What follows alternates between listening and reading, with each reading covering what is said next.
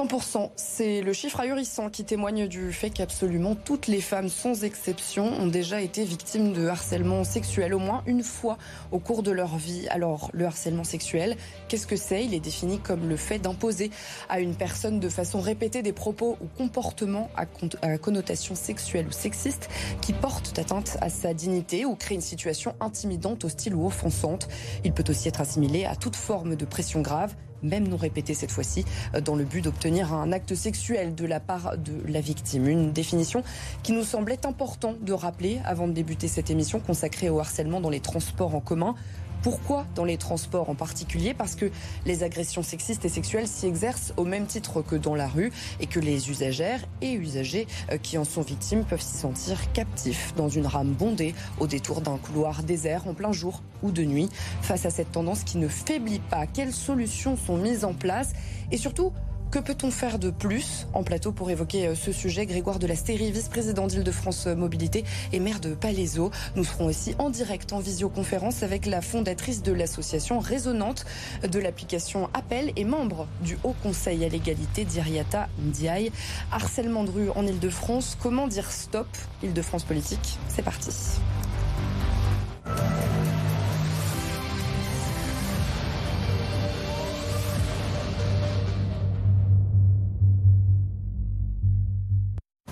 Bonsoir Grégoire de l'Astérie. Bonsoir. Merci beaucoup euh, d'être l'invité d'Île-de-France euh, Politique et bonsoir également Diaria Tandiaï. Vous êtes euh, en direct donc avec nous en, visioconférence. Merci beaucoup d'avoir accepté notre invitation. Une question, Grégoire de l'Astérie. Plus de 93% des femmes ont déjà été victimes de harcèlement dans les transports en commun. C'est un chiffre qui nous remonte de l'Institut Paris Région. Quel est le problème? C'est effectivement un chiffre que je confirme, c'est un chiffre qui est hallucinant, qui doit collectivement, en tant que société, nous, inquiéter. Euh, c'est un chiffre euh, qui démontre euh, le sentiment que peuvent avoir de, de nombreuses femmes qui chaque jour, deux fois par jour, parfois plus, doivent prendre les transports en commun pour aller travailler, pour aller étudier, se dire mais est-ce qu'aujourd'hui je serai une de ces victimes en sachant que très probablement dans sa vie elle l'a déjà été ou elle le sera.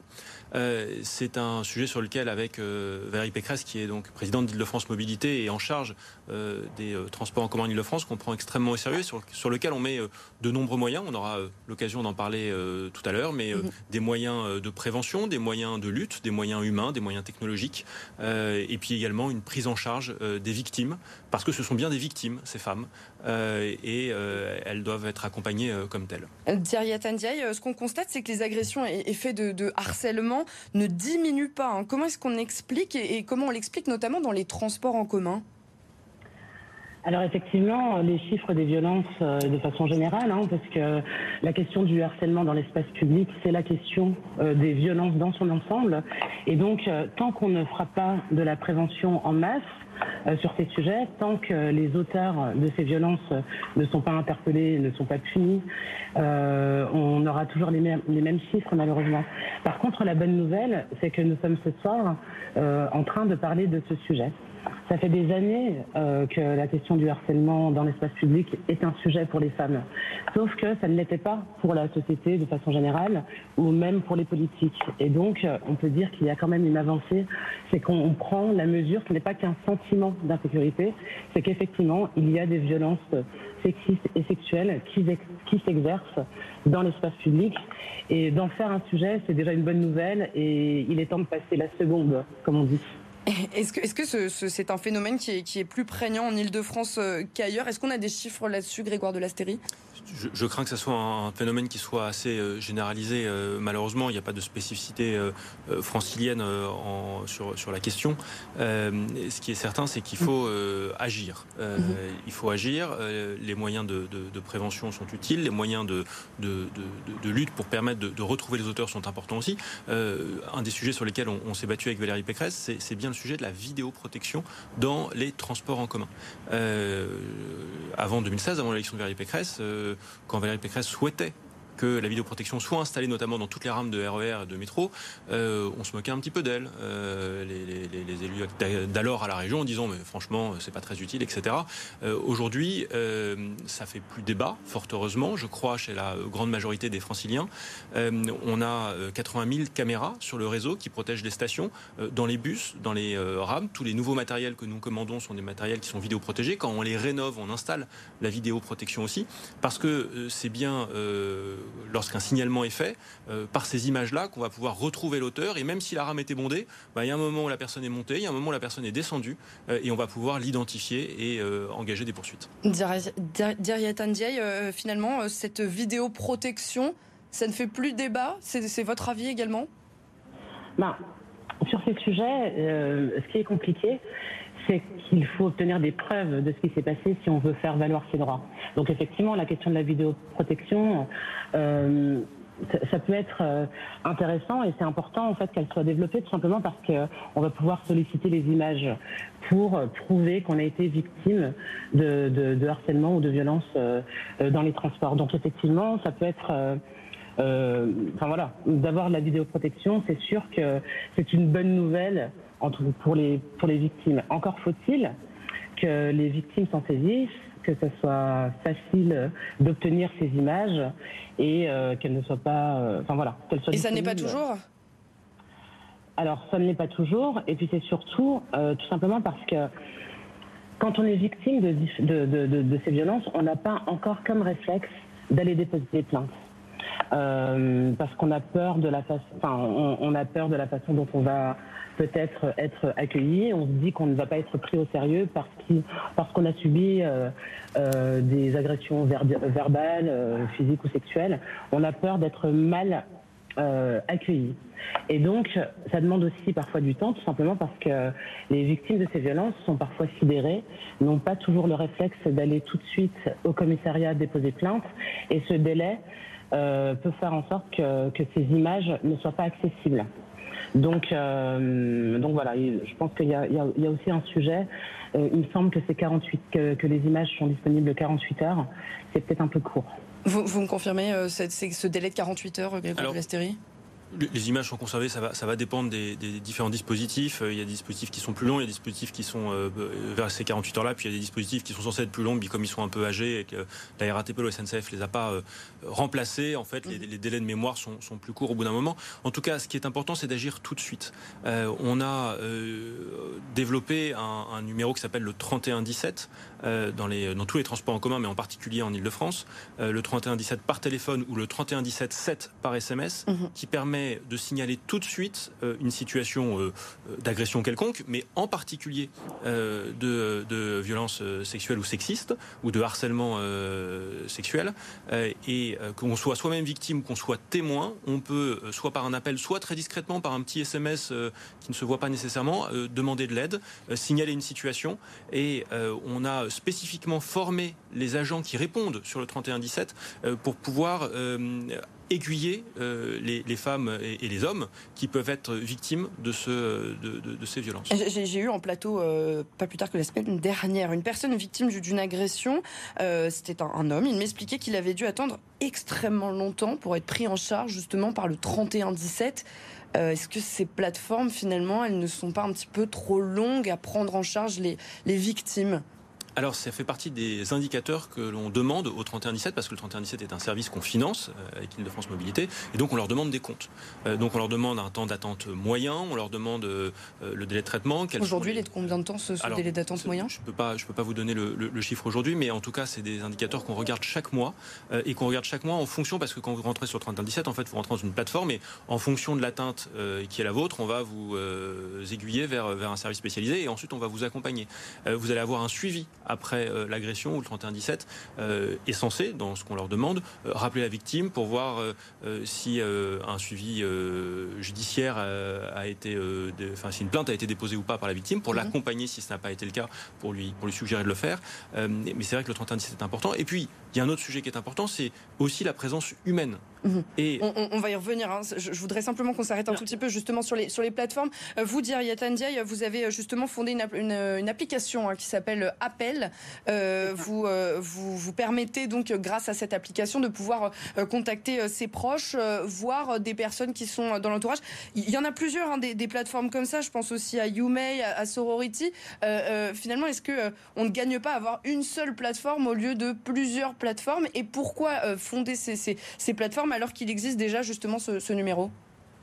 Bah, tout simplement parce que le 31-17 est arrivé euh, assez récemment. Donc, euh, euh, juste pour compléter avant d'enchaîner sur appel, c'est vrai que ce service, je trouve que c'est une bonne nouvelle parce que ça prouve aussi que ces sujets sont devenus importants pour les différents transporteurs.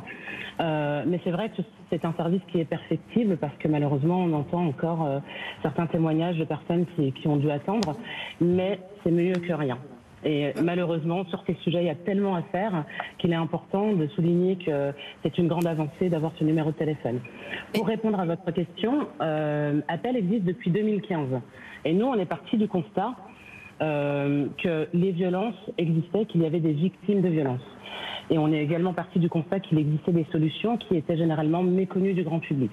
Donc, avec Appel, lorsqu'on télécharge l'application, on définit un cercle de confiance, des personnes que l'on connaît. Euh, donc, on choisit jusqu'à trois personnes. Et lorsqu'on est en difficulté, ces personnes sont alertées par différents moyens. Ça peut être directement via l'application ou euh, différents objets connectés, ou même en arrachant son casque audio.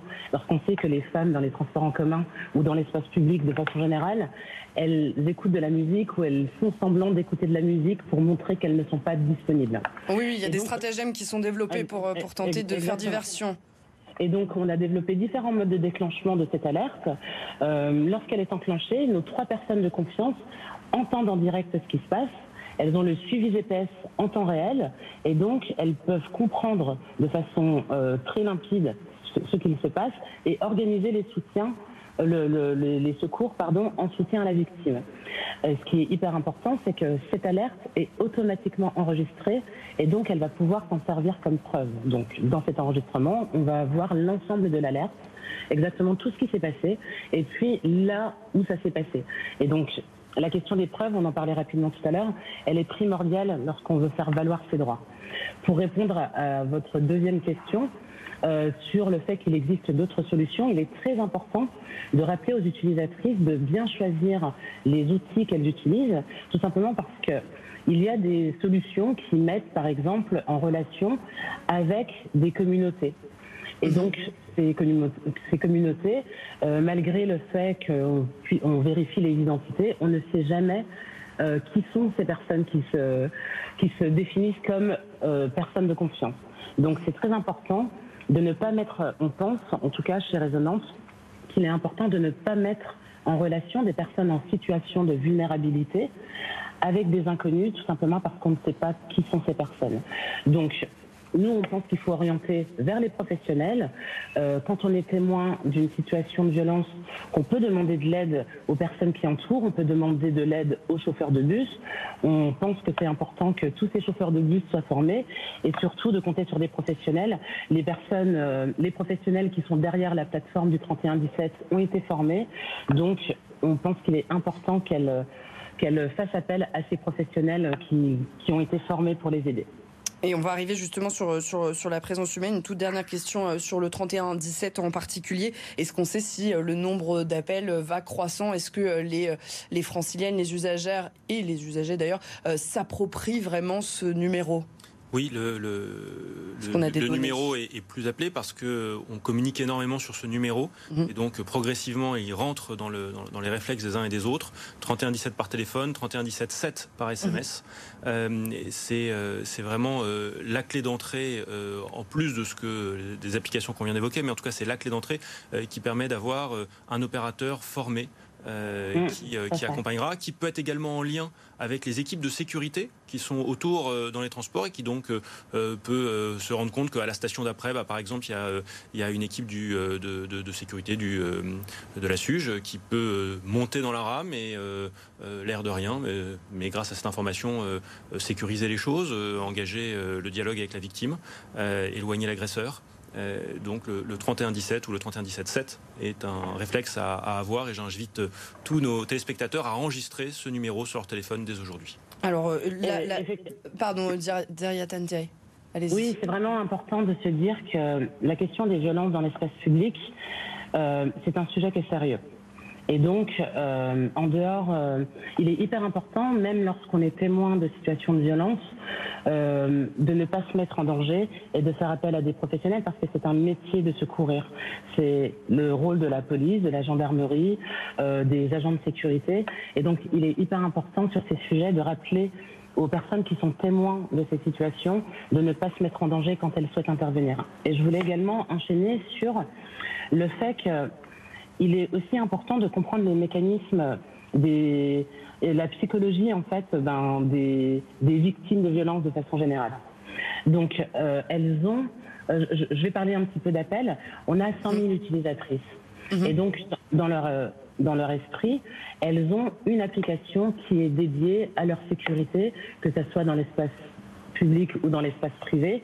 Et donc elles auront plus facilement comme un réflexe d'enclencher une alerte que d'envoyer un SMS ou d'appeler euh, le, certains numéros. Donc je pense qu'il est important que euh, des professionnels de la de, des transports en commun, euh, comme le monsieur qui est sur le plateau, je suis désolée, j'ai pas retenu votre nom. Grégoire de c'est ça, qu'on travaille en collaboration, tout simplement parce que nous, techniquement, on a la possibilité de diriger les alertes de nos 100 000 utilisatrices directement vers les PC sécurité de, des transports en commun, de la RATP, de la SNCF, etc. Et donc, je pense qu'il faudrait qu'on travaille plus en collaboration pour permettre de, de rendre réellement service aux différentes victimes de violences et qu'elles puissent, nous on pense que ça serait plus logique que les alertes envoyées par les utilisatrices d'appels qui sont dans le métro euh, soient redirigées vers le PC sécurité de la RATP. On trouve ça logique et normal et plus efficace parce que ça permettrait une intervention rapide et, euh, donc la technologie existe et, je pense que c'est aussi une question de temps et qu'on doit se diriger vers ce genre de collaboration. Bon, plus, plus, euh, encore plus efficace peut-être euh, la présence humaine. Alors évidemment, il y a des humains hein, derrière euh, toutes ces plateformes, ces numéros. La, présence humaine, est-ce qu'il y a eu un accroissement de la présence humaine dans les transports en commun ces dernières années aussi Peut-être y a-t-il des formations pour ces, agents et comment sont-ils formés? C'est une volonté forte que l'on a euh, avec, euh, avec Valérie Pécresse, c'est euh, de renforcer, on le fait depuis 2016, la présence humaine dans nos transports dans les gares, dans les bus, dans les trams, dans les trains, dans les, dans les métros. Euh, et euh, donc il y a bien sûr l'État qui a des euh, policiers, des, des, gendarmes, qui les a d'ailleurs quelque peu réduits ces dernières années dans les transports franciliens. Je, je, malheureusement, je dois le constater. Mhm. mais les agents de médiation, tous ceux qui font la, la présence en gare, sur entre 2016 et 2020, on a, on a recruté plus, plus de 1000 agents. Et en 2021, on a pris la décision de recruter encore 1000 agents supplémentaires. Euh, pour, pour être présent sur le, réseau euh, francilien et, et pouvoir euh, justement assurer une, par leur présence physique aussi un sentiment de sécurité pour l'ensemble des usagers des, des transports. Évidemment, ils sont formés.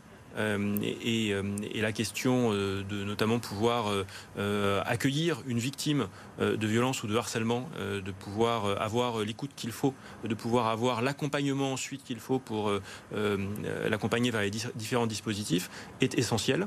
C'est fait également avec les agents d'accueil dans les stations ou dans les, dans les gares qui sont aussi en capacité d'agir. Par exemple, je pense que j'ai le souvenir que sur le réseau RATP, euh, dans les bornes d'accueil RATP, les mhm. agents ont euh, un petit livret qui s'appelle Je suis victime, qu'ils peuvent euh, donner aux victimes le cas échéant. Et puis, en dialoguant avec la victime, si la situation est nécessaire, ils peuvent ensuite aiguiller la victime vers un des six commissariats du réseau de, de, de, la RATP interne, voire lui proposer un taxi pour s'assurer que, étant donné, en, fonction de la situation, que la victime puisse arriver à bon port. Ma, question est peut-être naïve, hein, Grégoire Delastérier pardon, je vous laisserai euh, réagir juste après euh, Diriata Ndiaye. Euh, ma question est peut-être naïve, hein, Grégoire Delastéry, mais vous dites un agent d'accueil dans les stations. oui, effectivement, mais par exemple, est-ce qu'on ne peut pas envisager peut-être un agent à l'accueil, mais aussi un agent sur le quai, notamment quand c'est la nuit, qu'il y a très peu de monde sur le quai? Alors, j'ai peut-être pas été suffisamment clair, je m'en excuse. Il y a dans les dans les 2000 agents qu'on a recrutés, ce n'est pas c'est beaucoup d'agents qui sont sur le terrain. La plupart sont mhm. des agents qui sont en patrouille. Et d'ailleurs, c'est pas en général un agent sur le quai. Euh, c'est plutôt deux, trois, quatre agents qui vont patrouiller euh, mais pas sur tous les quais. ensemble. Alors, ils peuvent pas être sur tous les quais au mhm. même moment. Ça, ça serait absolument impossible. mais justement, ils vont de quai en quai, ils vont de rame en rame. Donc, ils sont aussi présents dans les rames. Ils sont aussi présents dans les bus. Et c'est important d'avoir aussi des présences bus. Et, et, dès qu'on va avoir une information sur le 3117, ça permet d'indiquer de, à la patrouille la plus proche. Et elles sont très nombreuses les patrouilles à un instant T sur le réseau, mhm. de dire bah voilà, euh, change de quai, euh, descend à la prochaine station pour pouvoir te rapprocher euh, de telle situation qu'on nous a signalée. C'est pour ça que là aussi le lien avec le 3117 et les applications est important parce que cette présence humaine dynamique est, utile. Et souvent, quand il y a une situation d'agression, un agent seul pourrait ne pas être en situation d'agir, là où quand 2, 3, 4 agents arrivent au contact de la situation, souvent, ça permet de, régler plus facilement la situation. Euh, Mm. Oui, tout à fait. La présence humaine, elle est primordiale parce qu'elle peut aussi être dissuasive, un peu comme le, fait de, d'avoir euh, mis en place le délit d'outrage sexiste. Euh, je mm-hmm. pense que c'est important de se dire, que, enfin, en tout cas que les agresseurs, parce que on parle très rare, depuis tout à l'heure, on parle beaucoup des victimes, on parle très peu des, des auteurs et des agresseurs, qui sont en grande majorité des hommes. Euh, je pense que cette présence peut être dissuasive, elle est importante. Mais malheureusement, la question du harcèlement dans l'espace public, l'espace public est vaste euh, et les, ces, ces, agressions et ces violences ont lieu à toute heure, dans, partout, euh, euh tout le temps.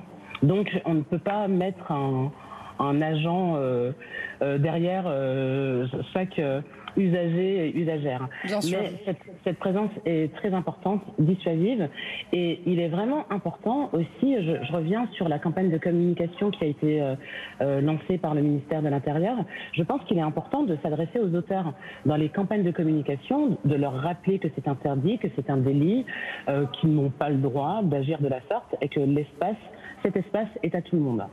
Et je profite aussi également de. je, voulais, je voulais revenir hein, justement sur cette, sur cette campagne des, des flyers, hein, parce que ce sont des flyers qui ont été distribués notamment dans les transports en commun, c'était la semaine dernière, euh, des flyers qui euh, eh bien, s'adressent davantage aux, aux, femmes plutôt que aux, agresseurs. Est-ce que finalement il y aurait eu peut-être une autre façon de faire et laquelle selon vous? Oui, moi je pense que ces flyers, il aurait été plus pertinent de les adresser aux auteurs, aux hommes, tout simplement. Parce que le problème qu'on a sur euh, euh, la communication de façon générale sur, euh, sur les violences, c'est qu'effectivement c'est important de s'adresser aux victimes, de leur rappeler qu'elles ont des droits, qu'elles peuvent déposer plainte, que la police est à leur côté. Mais je pense que le plus important, en tout cas sur ce sujet, est que ça aurait été vraiment plus pertinent de faire un flyer à destination des hommes, leur rappeler quel est le comportement à avoir dans l'espace public et surtout leur rappeler que c'est un délit et ce qui risque. Autre chose, je pense qu'il est aussi important de, communiquer sur des choses qui sont très concrètes parce que malheureusement, euh, les femmes, de façon générale, c'est un sujet qu'on maîtrise, on connaît, on sait ce que c'est que de se déplacer dans l'espace public. Ça a un coût en plus, a un coût mhm. sur notre santé psychologique, euh, psychique, sur notre santé sur, physique. Et ça a un coût aussi financier, tout simplement parce qu'on se retrouve à avoir des stratégies, à moins prendre les transports en commun qui sont moins chers que euh, les Uber, euh, les Bolt et, et, et, les taxis. Et on se rend compte que beaucoup, ça, ça nous coûte de l'argent de subir ces violences. Donc, il est important de, de, de s'adresser aux auteurs de violences et puis surtout de, de faire de, de l'éducation euh, parce qu'on parle là, on parle des violences on ne parle pas de prévention. Et si on veut faire reculer ces violences, on ne peut pas juste prendre en compte les victimes de violences. Il faut aussi, aussi, euh, aussi, euh, s'adresser aux auteurs. Travailler euh, au, au, fait de faire baisser le nombre d'auteurs de violences, tout simplement. Et ça, ça se fait euh, par des, des, formations. Et c'est ce que je voulais dire tout à l'heure. Donc, je veux profiter de cette antenne pour, d'une, inciter tout le public, toutes mhm. les personnes qui nous regardent, à à faire la formation euh, stand-up. Euh, c'est une formation qui est gratuite, qui peut se faire soit en physique, soit en ligne. Ça dure une heure, il y a même une version en 45 minutes. C'est vraiment gratuit, c'est un programme qui est porté par euh, une ONG qui s'appelle Right to Be, en partenariat avec la Fondation des femmes et la Fondation L'Oréal. Et donc, de façon très concrète, on apprend à réagir et à agir sans se mettre en danger quand on est confronté à une situation de violence dans l'espace public. C'est la méthode des 5D. Euh, qui nous apprend comment distraire, comment déléguer. Alors distraire, c'est euh, lorsqu'on est témoin, c'est d'essayer de, c'est de faire semblant de faire tomber quelque chose. Déléguer, c'est de demander à un chauffeur ou à une personne présente d'intervenir. Documenter, c'est quand on a la possibilité de prendre des photos, des images qu'on remet à la victime et je tiens à préciser que le but, c'est pas de les diffuser sur les réseaux sociaux, mais vraiment de s'en servir pour aller déposer plainte. Euh, diriger, euh, c'est-à-dire euh, demander à la victime si elle a besoin d'aide sans se mettre en danger. Et dialoguer, c'est-à-dire apprendre à à rassurer la victime, lui rappeler qu'elle n'a rien fait et que des solutions existent et qu'elle n'est pas seule. Je, vous coupe, Diriata Ndiaye. Euh, une, courte question. Euh, euh, est-ce que c'était un peu une erreur cette, cette distribution de flyers à destination des victimes et non à destination des auteurs? Alors, Parce que ce n'est pas encore demandé aux femmes de changer leur comportement. Ce que, ce que je crois, c'est que tout est utile euh, en la matière et qu'il il est nécessaire de pouvoir euh, euh, accompagner les victimes. Il est nécessaire de dire aux, victimes où il y a parfois de l'autocensure sur le fait d'en parler, ou le fait d'agir, ou le fait de témoigner de choses qu'on voit. Et donc, c'est aussi important de libérer la parole de ce côté-là. Et il faut évidemment avoir des, des, actions dissuasives à l'égard des, des, auteurs de ces infractions et, de, et, de, et qu'ils se rendent bien compte qu'ils poursuivis. Euh, moi, il y, a un, dispositif dont, je voudrais euh, dire un mot parce que euh, je me rends compte quand, je fais mes différents déplacements en Ile-de-France que l'ensemble des, franciliennes et des franciliens ne sont pas forcément au courant de ça. Aujourd'hui, à chaque fois qu'on renouvelle un réseau de, un contrat pour un réseau de bus à chaque fois qu'on renouvelle un contrat de bus en Ile-de-France, mhm. on demande à l'opérateur en grande couronne euh, à partir de 22 heures de permettre la dépose à la demande, euh, ce qui permet euh, quand une femme un soir rentre un peu seule tard le soir dans un transport ou un homme, si à un moment donné bah, le bus passe devant chez elle ou devant chez lui, il peut demander au bus de s'arrêter à cet endroit-là et ne pas avoir ensuite à faire tout le trajet entre la station et chez lui, qui est aussi euh, un trajet qui parfois peut être un peu euh, anxiogène sur, euh, sur, des, sur des nuits un peu noires. Je, voudrais qu'on écoute un, témoignage, celui de, Barbara Gomez. bonsoir, merci d'être avec nous en, direct. Vous êtes élue, vous êtes conseillère de Paris au, groupe communiste et citoyen. Est-ce que vous pourriez nous raconter un petit peu ce qu'il ce s'était passé pour vous? Et selon vous, est-ce qu'il y a suffisamment de, eh bien, de moyens déployés dans les transports pour répondre à ces agressions?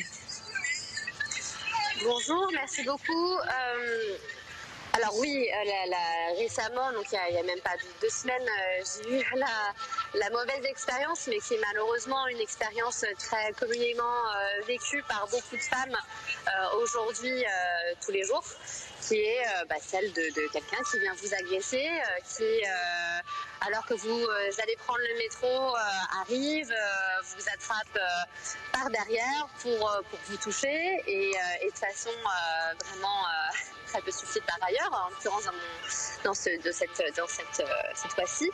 Et, et, malheureusement, ce genre de choses arrive très très régulièrement. Sauf que je, dois bien, je dois bien l'avouer qu'en dépit de, de la sensation euh, vraiment de frustration, d'énervement, de colère euh, qu'on peut, euh, qu'on peut ressentir. j'ai remarqué l'évolution très positive du traitement en la matière puisque j'ai pu très rapidement appeler le numéro dédié à la RATP que je connaissais par ailleurs pour l'avoir déjà utilisé par le passé, notamment pour d'autres, d'autres femmes victimes d'agression, mhm. que la prise en charge a été extrêmement positive, que tout de suite on m'a expliqué ce qu'allait se passer, euh, ce qu'il fallait que je fasse. On m'a proposé un soutien euh, médical, euh, psychologique. on m'a renvoyé vers les forces de l'ordre et, c'est vrai que c'est assez ça change. C'est encore dix ans. Je sais que c'était pas le cas. On, subit, on a toutes subi malheureusement parfois des, agressions qui sont encore pires que celles-ci. par le passé, je sais que j'ai déjà eu des dépôts de plainte pour des choses bien pires. Et cette fois-ci, voilà, j'ai été soutenue, accompagnée. et donc au commissariat, c'était la même chose. Et au commissariat, c'était la même chose. Bon, je, suis obligée de mettre un, terme malheureusement à cette émission qui touche, qui touche à sa fin. Euh, simplement, une dernière question, Grégoire de l'Astérie. Euh, juste, euh, est-ce qu'il y a d'autres mesures qui sont envisagées justement parce qu'on a du mal à voir le phénomène baisser renforcement des moyens humains, renforcement des moyens de vidéoprotection pour pouvoir documenter et dissuader, énormément d'actions de, communication pour pouvoir là aussi dissuader et accompagner les victimes, mhm. et puis la formation de l'ensemble des personnels qui, à un moment ou un autre, peuvent agir. C'est bien ce continuum-là qui, on espère, pourra progressivement faire reculer, mais c'est un fait sociétal et ça demanderait une émission complète pour en parler. Parce qu'évidemment, ces questions d'agression posent la question de la psychologie de l'agresseur qui se sent autorisé à agresser. Et ça, c'est un phénomène sociétal qui dépasse la question euh, des transports en commun. Et peut-être évidemment une, formation en amont, justement, euh, voilà, pour les plus jeunes. Mais bon, voilà, ça, fera l'objet d'une autre émission. Merci à tous les trois d'avoir été euh, les invités d'Île-de-France Politique ce jeudi soir, justement. Île-de-France Politique sur le harcèlement dans les transports en commun. Merci infiniment. Et l'information continue évidemment sur BFM Paris Île-de-France.